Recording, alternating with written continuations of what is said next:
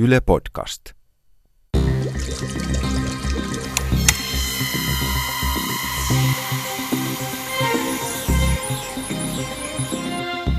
Tiede Ykkönen, Extra.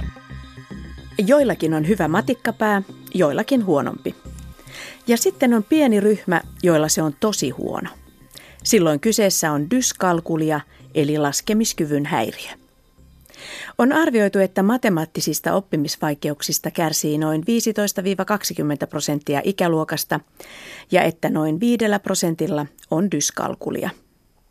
Joskus matemaattisten oppimisvaikeuksien esitetään johtuvan lukemisvaikeuksista, eli dysleksiasta, mutta tutkimukset osoittavat, että kyseessä on kaksi erillistä oppimisvaikeutta. Tosin on yleistä, että lapsella on vaikeuksia molemmissa. Oslon yliopiston matemaattisten oppimisvaikeuksien professori Pirjo Aunio, joka aiemmin toimi erityispedagogiikan professorina Helsingin yliopistossa, kertoo nyt dyskalkuliasta sekä kuinka sitä voidaan kuntouttaa ja kuinka sen kanssa tulee toimeen. Tämän Tiedeykkönen Extran oppimisvaikeuksia käsittelevän sarjan on toimittanut Jaana Sormunen. Dyskalkulia. Mitä se on? No se periaatteessa viittaa siihen, että lapsella tai nuorella tai aikuisella on vaikeuksia matematiikan perustaidoissa. Eli tota, niin se on tämmöinen termi, joka tulee oikeastaan meille englannista, eli dyskalkulia, joka tarkoittaa niin kuin, kyvytön laskemaan.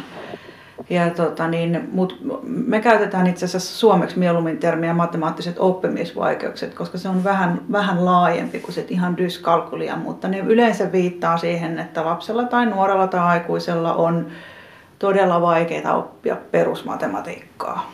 Se on niin kuin, ehkä vähän diagnostinen termi sille. No mistä dyskalkulia johtuu? Sitä me ei oikeastaan vielä tiedetä kunnolla, että tota, niin meillä on um, selvää evidenssiä siitä, että tota, niin jo ne, joilla on erittäin vaikeat nämä perusmatemaattisten taitojen oppiminen, niin heillä on aivotoiminta hieman erilaista kuin on sellaisille, joille se on ihan helppoa tai, tai se niin kuin oppiminen sujuu.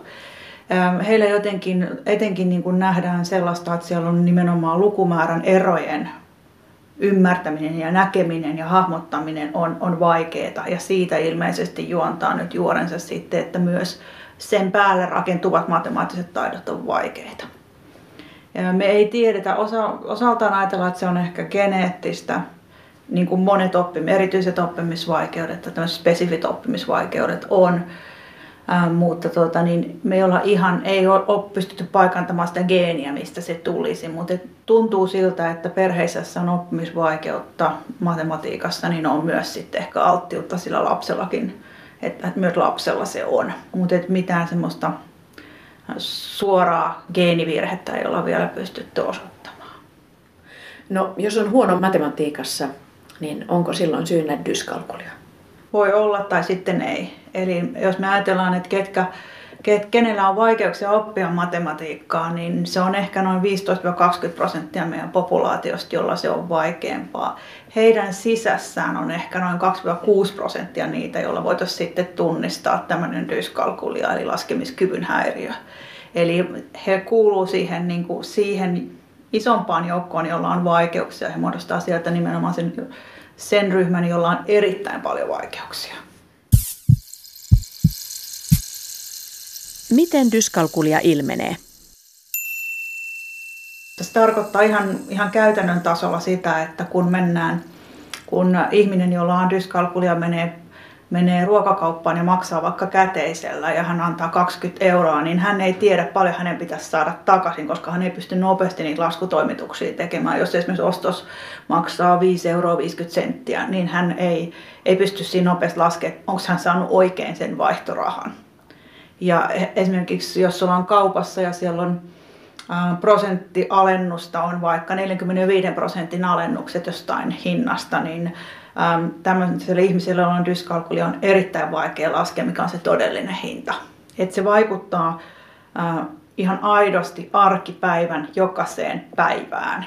Ja se tulee sitten vaikuttamaan myös lasten siihen oppimiseen siellä koulussa, niin matematiikassa, myös, mutta myös muissa aineissa. Että se näkyy esimerkiksi historian vuosiluvut on todella vaikea ymmärtää, esimerkiksi tämmöisiä aikajanoja, koska ne luvut eivät sano mitään. Eli ne ei niin sisällä mitään, niin kuin meille ne aina jotenkin puhuu lukumääristä. Mutta heille ei synny tällaista ajatusta siitä ja he joutuu tavallaan ulkoa oppimaan kaiken.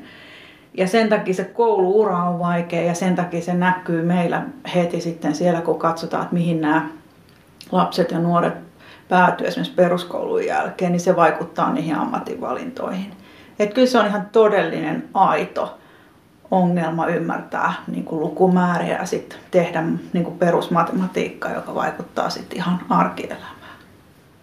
Niin se näkyy, me, me nähdään se tavallaan pienistä lapsista, me voidaan niin kuin ikään kuin ammattilaiset se tunnistaa semmoisella, että se lukujono on hirveän hidas, kun lapsi luettelee joka koneen viisi, sitten se pitäisi ruveta laskemaan, että kuinka monta pikkuautoa siellä on ja kuinka monta pikkuautoa meillä on yhdessä, kun meillä on, meitä on kolme kaverusta ja kaikilla on eri määrä niitä, paljon meillä on yhteensä. Kaikki tämmöinen on hyvin hidasta ja virhealtista ihan pienillä lapsilla. Ja sitten se alkaa näkyä siellä koulun puolella, kun pitäisi oppia niin kuin yhteen- ja vähennyslaskuja, kertolaskuja, jakolaskuja, niin siellä jo nähdään, että on hirveän vaikeaa tehdä niitä sujuvasti ja virheettömästi.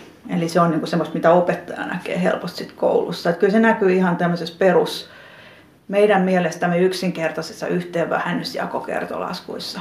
Että ei tarvita mitään integraalilaskentaa, vaan, vaan nimenomaan matikan oppimisvaikeudet näkyy ihan siinä perustavarassa. Voiko dyskalkulikko jollain tällaisissa peruslaskutaidoissa ongelmia? Voiko he oppia sitten tällaista integraalilaskentaa? Kyllä he voi, mutta se koko matematiikan oppiminen, niin kuin koko sen op, mikä opetussuunnitelman mukaista on, tuottaa heille paljon työtä. Et jos, jos on ihan niin kuin kyse näistä todellisista tämmöisistä, joka tulee sieltä aivojen toisenlaisesta toiminnasta olevista oppimisen haasteista, niin, niin kyllä heille on todella työlästä oppia ihan se perus niin kuin lukujen kanssa operoiminen. Että en usko, että välttämättä koskaan heille on järkevää edes mennä niin kuin integraalilaskentaan tai tämmöiseen hyvin vaikeeseen. Että silloin heillä pitäisi olla hirveän paljon muita kompensointikeinoja siihen. Mutta he oppivat matematiikkaa. Että se pitää aina muistaa, että ei ole tilannetta, missä ei oppisi, jos saa hyvää opetusta. Että hyvä opetus, semmoinen tuki siihen oppimiselle on ihan ensiarvoisen tärkeää. Eli vaikka olisikin paljon vaikeuksia matematiikassa, aina voi oppia lisää ja paremmin ja sujuvammaksi. Että se hyvä opetus on kyllä niin kuin ihan äärettömän tärkeä. Se edistää oppimista. No, jos epäilee tällaista ongelmaa esimerkiksi omalla lapsellaan, niin mihin voi kiinnittää huomiota? No se vähän nyt riippuu, että minkä ikäiset lapset on, mutta jos katsotaan vaikka, että on alakoululainen, nämä alkaa näkymään ehkä vanhemmille sit siinä vaiheessa, kun mennään sinne kertotauluun. Ja, tai sitten siinä vaiheessa, kun ollaan jo niin kuin kaksinumeroisilla luvuilla tehdä yhteen vähennyslaskuja, niin, niin vanhemmat, jos katsoo, miten lapsi tekee läksyjä, niin huomaa, että, että se on tosi hidasta. Ja se on todella tämän, niin kuin virhealtis, tulee paljon virheitä. Ja tuntuu, että lapsi uudestaan ja uudestaan opettelee samoja asioita. Että hän ei niin kuin muista, että hän on jo nämä niin kuin harjoitellut yhden kerran. Että ne katoo jotenkin sen lapsen päästä niin se on semmoisia signaaleja niin kuin kotona, mitä näkee, että, että, että on, on tosi vaikea laskea lukumääriä. Ei tiedä montako, niin kuin pienemmillä lapsilla ei tiedetä montako haarukkaa tarvitaan, jos on viisi syöjää. Ei tiedä kuinka monta veistä tarvitaan tai joutuu koko ajan aloittaa alusta laskemaan YKK vii. Ja tota, niin, se niin kuin, tavallaan se hitaus ja virhealttius ja, ja semmoinen, että lasta ei oikeastaan kiinnosta tehdä – niitä tehtäviä, missä vaatisi vähän niin kuin, niitä matemaattisia taitoja. Niin kuin, et siellä missä tehtävät, missä, missä tarvitaan matematiikkaa, niin ne, nämä ei oikein pidä niistä. Että se näkyy ihan pienillä jo, että ne vähän väistelee niitä, niitä ei huvita. Ja tota, niin, sitten kun ollaan kouluikäisin, niin tosiaan tämmöinen, että alkaa tulemaan sitä, että ei mua, ei mua kiinnosta, ei, ei mua niin kuin, sitten ollaan vähän niin kuin jo liian myöhässä, että pitäisi päästä ihan kyllä niin kuin mahdollisimman nopeasti siihen kiinni sitten.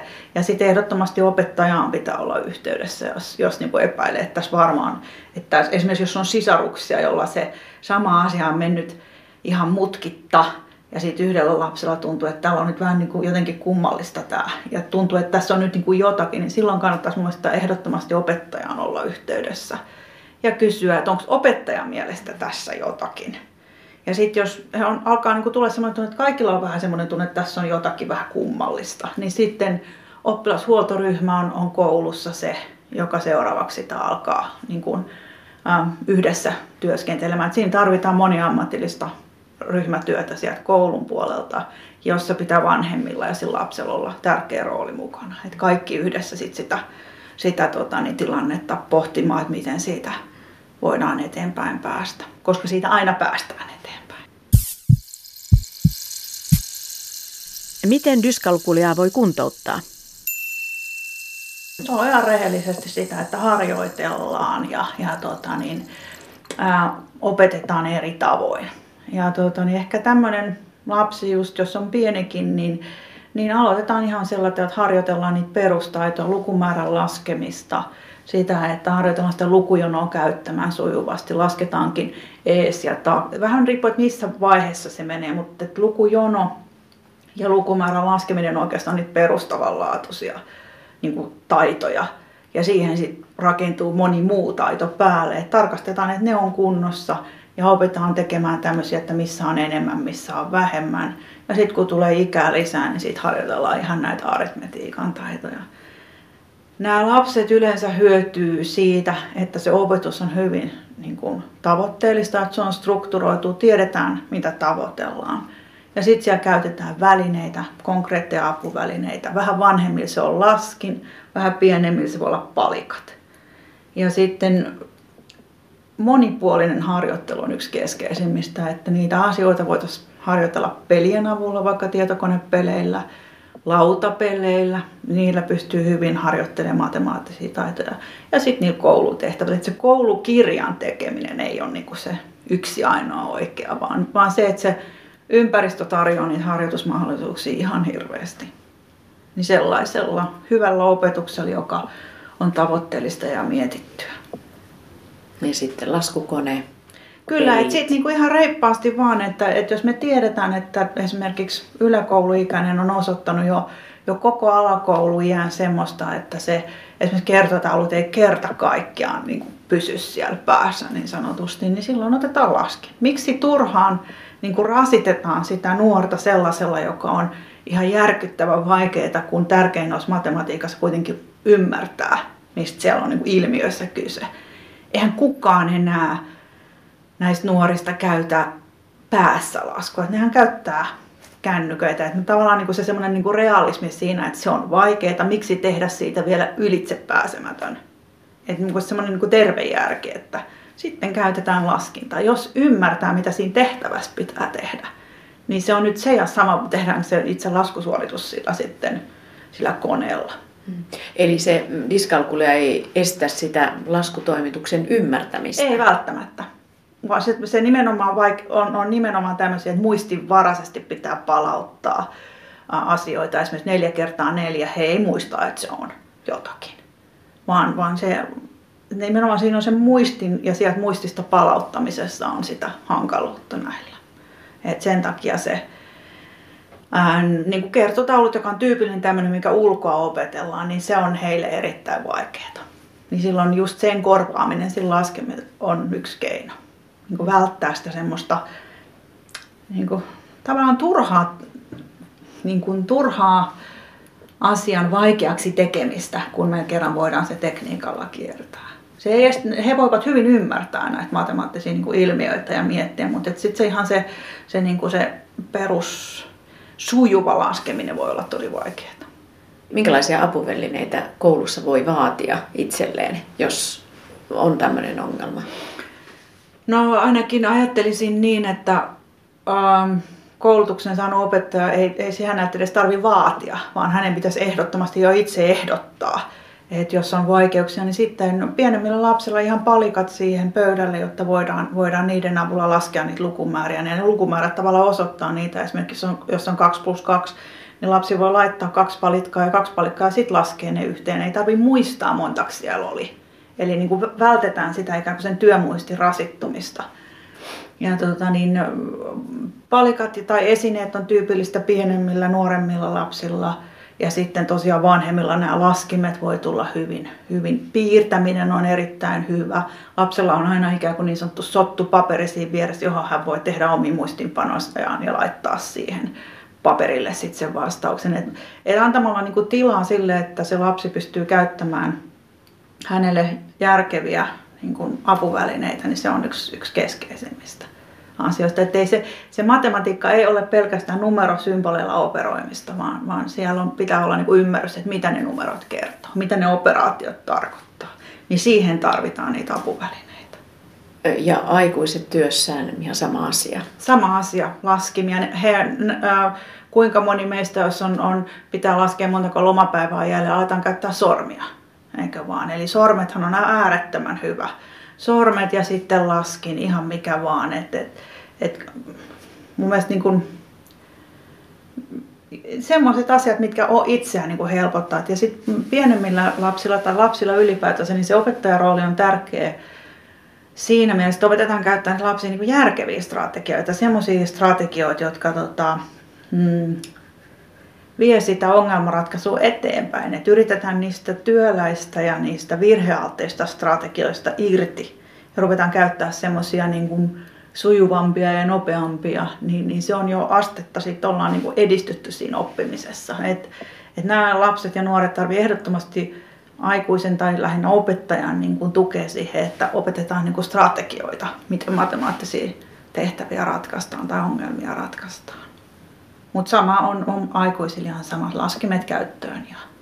Voiko dyskalkuliasta parantua? Voiko sitä kuntouttaa niin paljon, että siitä pääsisi jos se, on ihan, jos sen on ihan kyse siitä, siitä tota niin, että on niin se erilainen se aivotoiminta, millä niitä lukumäärien eroja havaitaan, niin tämän tiedon mukaan ei varmaan koskaan niin pääse siitä perusongelmasta irti, mutta varmaan voidaan vähentää sen perusongelman rasittavuutta. Eli tavallaan silloin se kuntoutumistermi on se oikea, eli pystytään niin kuin tavallaan kiertämään sitä, esimerkiksi saadaan jotain muita, muita keinoja ratkaista, niin, mutta ehkä ei koskaan niin kuin parannuta, mutta kuitenkin korostan koko aika sitä, että kysymys on niin kuin taitojen oppimisesta, jossa se opetus on ihan äärimmäisen niin kuin tehokas sinällään. Että kyllä niin kuin hyvällä opetuksella pystytään tekemään ihan hirveästi.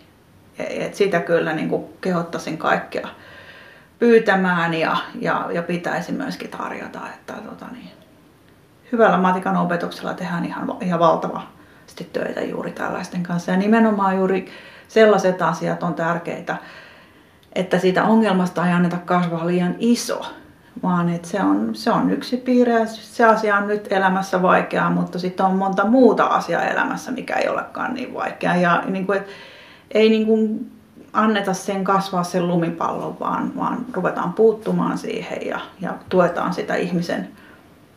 Jotenkin jotenkin ajattelen niitä nuoria, että niiden sitä itsetuntoa ja sit sitä, sitä niin kuin kasvua muuten, että kyllä maailmasta pärjää, vaikka matematiikka on vaikeakin. Että se on musta niin kuin ihan yksinkertainen asia. Että pitää yrittää niin kuin kompensoida.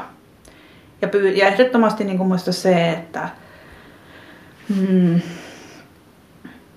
ei ala niin kuin ajattelemaan, että on tyhmä, vaan silloin ihan todelliset syyt, miksi se on niin vaikeaa. Että se ei ole tyhmyyttä, vaan se on yksinkertaisesti omat aivot eivät toimi ihan samalla tavalla kuin suurimman osan toimii. Ja siitä se tulee. Dyskalkuliasta ja matemaattisista oppimisvaikeuksista kertoi Oslon yliopiston matemaattisten oppimisvaikeuksien professori Pirjo Aunio, joka aiemmin toimi erityispedagogiikan professorina Helsingin yliopistossa. Toimittaja on Jaana Sormunen. Tiedeykkönen Ekstran oppimisvaikeuksia käsittelevän sarjan muissa osissa puhutaan lukivaikeudesta, huonosta työmuistista sekä hahmotushäiriöstä.